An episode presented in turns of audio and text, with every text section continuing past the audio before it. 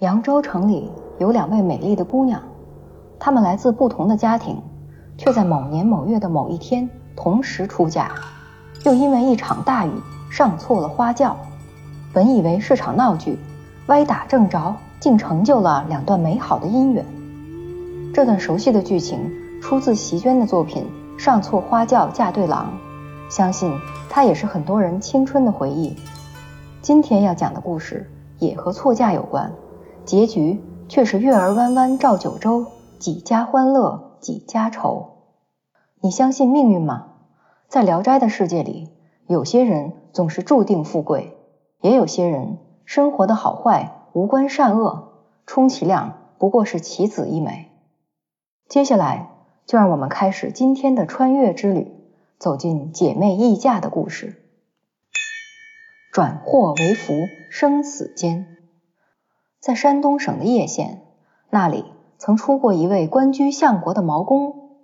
直到幼年时，毛公的家里都很贫寒，他的父亲老毛也常常靠着帮人放牛来谋生。当时县里面有个张姓的人家，是氏族大户。张大户在东山之阳，也就是山的南面，朝向太阳的方位，新开了一座坟地。坟地修好以后。每当有人经过时，就会听到墓穴中传出一阵呵斥的声音：“你们这些人，速速回避，不许在这久留，弄脏了贵人的宅地。”张大虎听说了，也没太当回事儿。可随之不久，他就开始频频做梦，梦里不断有人警告他：“你家的墓地本是毛公的家成吉地，怎么能一直站着不走？”从这以后。张家就屡屡不顺，有人劝他干脆图个吉利，还是把坟地迁走的好。张大户这才听从了劝告。之后的某一天，毛公的父亲外出放牧，在经过张家旧坟时，天空中突然降起大雨，他没办法，只好跑到墓穴中去躲雨。可没想到，雨势不但不减弱，反而越下越大。倾盆的大雨从天空落向地面，又从地面奔涌进了坟地，雨水很快就灌满了墓穴，老毛也淹死在了其中。父亲去世时，毛公还是个孩子，无法主事，母亲便独自跑到张家去，想要祈求一块地方埋葬她的丈夫，哪怕只有几尺。卞清来以后，张大户询问情况，这才知道。淹死的竟是毛家人，在亲自跑到墓地查看后，他更是惊骇万分。原来毛公父亲溺毙的地方不偏不倚，就是坟地中放置棺材的位置。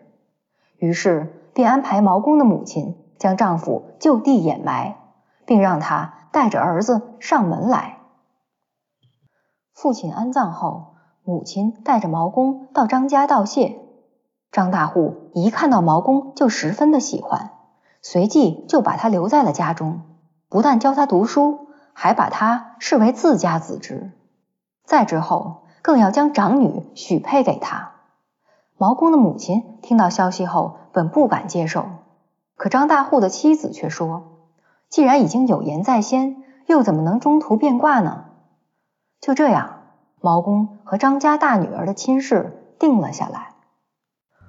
彩轿迎门空欢喜。话虽如此，可大女儿一向看不起毛家。自从父母把她许配给毛公后，她的心里就落下了埋怨。每每想到要嫁到毛家，就觉得羞愧难忍。随着日子一天天过去，她的情绪也逐渐向外显露，在表情和言语中频频展现。当有人提起亲事时，他就捂住耳朵，假装听不到。逢人更是将“我死都不会嫁给放牛娃”这样的话挂在嘴边。直到成亲当日，新郎已经入席，迎亲的彩轿也已经就位，大女儿却躲在房里哭了起来。她就这样面对着墙角，用袖子捂着脸，哭哭啼啼的，说什么都不肯梳妆打扮。家里人怎么劝？也不听。过了一阵，新郎官迟迟等不到新娘子，便起身告辞，打算带着迎亲的队伍先离开。房间外是鼓乐大作，吹吹打打，喜气洋洋；房间内却是哭天抹泪，大女儿的眼泪跟断线的雨水似的落个不停，头发也和飞蓬杂草一样杂乱。张大户见女婿要走，赶紧拦住了，接着就亲自跑到房里去劝。劝说无果后，转而就发了怒，想逼着大女儿上花轿。可对方不但不听，反而哭得更凶了。无奈之时，外面又传来通报，新郎官要走了。张大户急急忙忙跑出来，说新娘还没有梳洗打扮完毕，请新郎稍微再等等。接着又跑回房间继续劝。就这样往来拖延了一阵子，事态也变得越发紧急。大女儿。却始终没有回心转意，张大户无计可施，急得恨不得立刻就上吊。二女儿在旁边看到父亲急成这样，也跟着一起苦口婆心的劝，并指责姐姐的不是。大女儿一听，当即就发怒怼了回去：“你这个小妮子就知道学舌捣乱，啰啰嗦嗦说了半天，你怎么不跟着他走呢？”妹妹却回答。父亲当初并没有把我许配给毛郎，如果换成是我，又何必劳烦姐姐劝架呢？秀才忘恩落孙山。张大户觉得这话爽快大方，于是就和妻子偷偷商议，想要以次一长，用二女儿来替换。妻子听后，随即就开口说道：“你这个姐姐实在是太过忤逆，竟然违抗父母的安排，现在。”我们想要你来代替她嫁给毛郎，你可愿意？二女儿欣然接受了。既然父亲母亲开了口，就算是让我嫁给乞丐，也不敢推辞。况且谁说毛郎家就会一辈子穷困呢？我嫁过去还能饿死不成？老两口听到这番话，十分高兴，随即就把为大女儿准备的装匣嫁妆用到了二女儿身上。穿戴停当后，就匆匆忙忙把人送上了花轿。礼成之后，他们夫妻二人也是相敬如宾，情谊深厚。但有一点，二女儿鬓角的头发向来稀疏，毛公对此稍稍有点介意。相处时间长了后，他才慢慢了解到，当初姐妹二人议价的那些言论是非，于是更加感激。并将妻子视如知己。没过多久，毛公填补县里的生源名额，到省城参加乡试。他在路上经过一家客店，店主人左顾右盼的，似乎是在等什么人。见到毛公后，更是高兴的不得了，不仅准备了丰厚的酒食，而且还分文不取。萍水相逢，无事献殷勤。毛公觉得很奇怪。原来就在毛公到达此处的前一天，店主人做了一个梦，梦里头有位神仙告诉他，近几天会有位姓毛的界员到这儿来，此人日后可解救你于灾难。得了神仙托梦，店主这才早早的守在门口，盼着救命贵客的到来。店家的话让毛公飘了，此刻他虽然还没参加考试。心里却已经生出了自负的想法。他想到妻子稀疏的鬓发，唯恐被权贵们耻笑，于是便暗暗打算要在飞黄腾达后换一位夫人。但等到揭榜那天，毛公却名落孙山了。返程路上，他走得踉踉跄跄，唉声叹气，一想到当初的预言，就懊丧不已，更不敢。再去面对店主人，只好改道而行。地覆天翻，悔当初。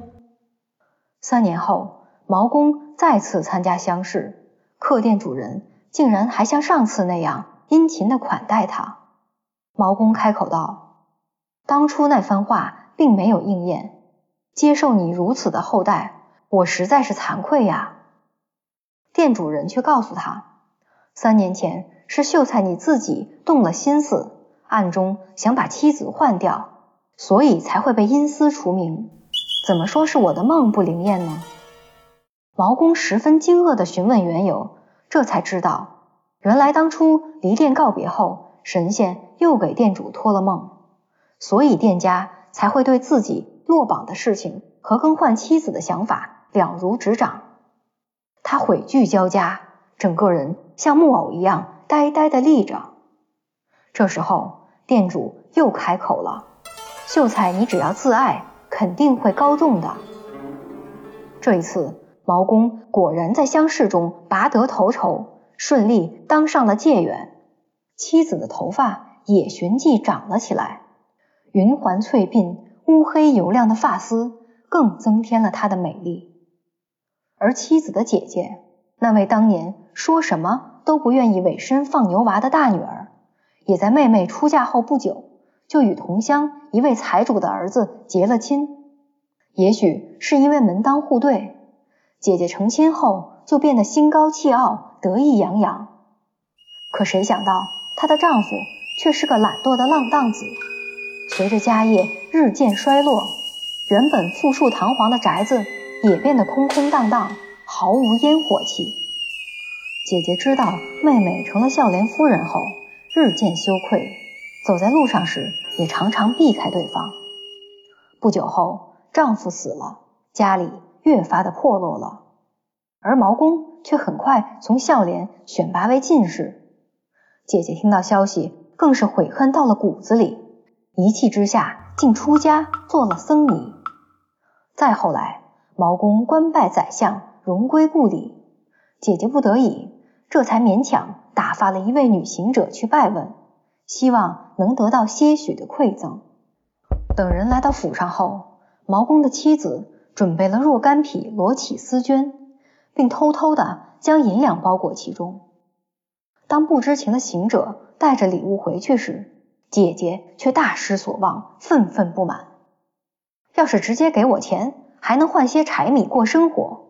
我现在要这些华而不实的玩意儿有什么用？接着便要让行者。将礼物原封不动的还了回去。毛公和妻子见到东西后也很疑惑，他们打开一看，才发现里面的钱分文未动。在明白姐姐退还礼物的心思后，毛公不由得笑了起来：“你的师傅连这区区百余两银子都消受不了，又怎么会有福气跟着我这个老宰相呢？”说着，便拿出五十两银子让行者带回去。并留了话，用这些钱给你师傅做生活费吧。再给多了，恐怕福薄的人也承受不了。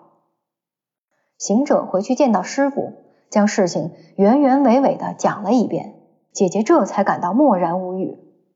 她叹了叹气，回想到自己生平的所为，往往是颠倒不分。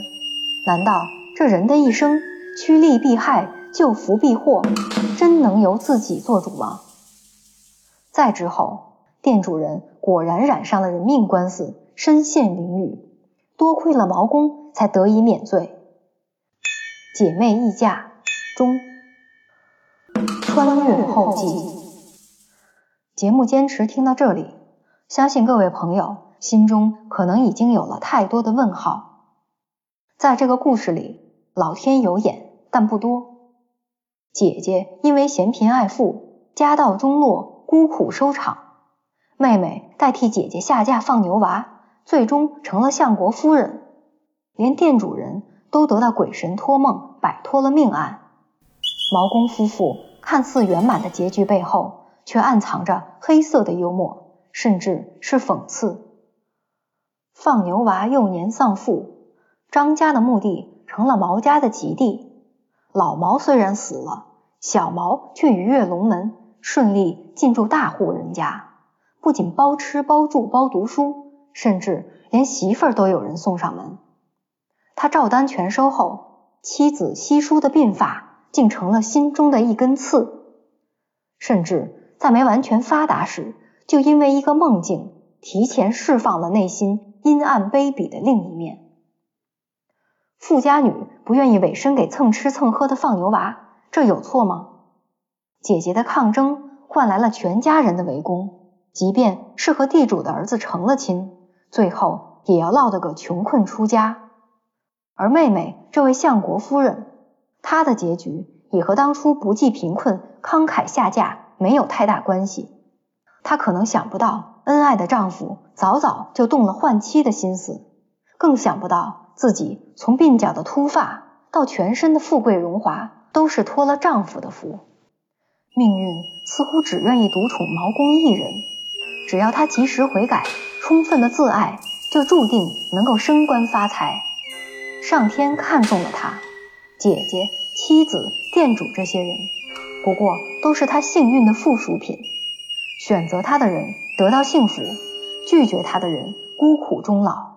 说到底，还是偏爱了。老话说，男怕入错行，女怕嫁错郎。那是因为，在过去很长时间里，女性都不能像男性一样读书、参加科举，除了裹着小脚、九所深闺，扮演某人的女儿和妻子之外，没有太多的选择。一旦违抗家里的安排，就会被视为忤逆不孝。只要父母开口，就算是嫁给乞丐，也要在所不辞。这种窠臼的观念，现在看来十分可怕。同样，作为明代小说家的冯梦龙，他在《警世通言》中用杜十娘的悲剧告诉我们：沦落风尘的女子也有追求幸福的权利。人性的黑暗与自私，善良与美好，往往和出身如何、是否满腹经纶没有关系。旧时代里的贤妻孝女背后有着数不清的屈辱和委屈，对命运的抗争多半也总是徒劳。幸运的是，在今天，至少大部分的女性都能够通过双手创造未来。她们不再需要嫁入豪门改变命运，自己就可以成为豪门。而那些在旧时代里自带光环的男主角，如今也要学会转变思想和视角，从一个凝视者、支配者，更多的去接受来自社会和他人的审视。这就是为什么。我选择在本期节目讲述《姐妹议嫁》这篇故事。我不能因为不喜欢它的情节，就闭上眼睛，捂住耳朵，不去听，不去看。故事总在那里，所以我不但要讲，还要让更多的听众加入批判的队伍，一起来对封建的旧思想反复鞭笞。话说回来，不知道老听众们对前几期是否还有印象？《姐妹议嫁》和聂小倩。相遇有个共同点，虽然都是用女性角色做标题，但讲述的视角和主人公却都是男主角。套用一个好莱坞词汇，女性在这些故事中通常是一台性感的台灯，可以观赏，可以照明，可以保护，也可以打碎，但始终无关走向。最后再送上一副略带调侃的对联，希望能博君一笑。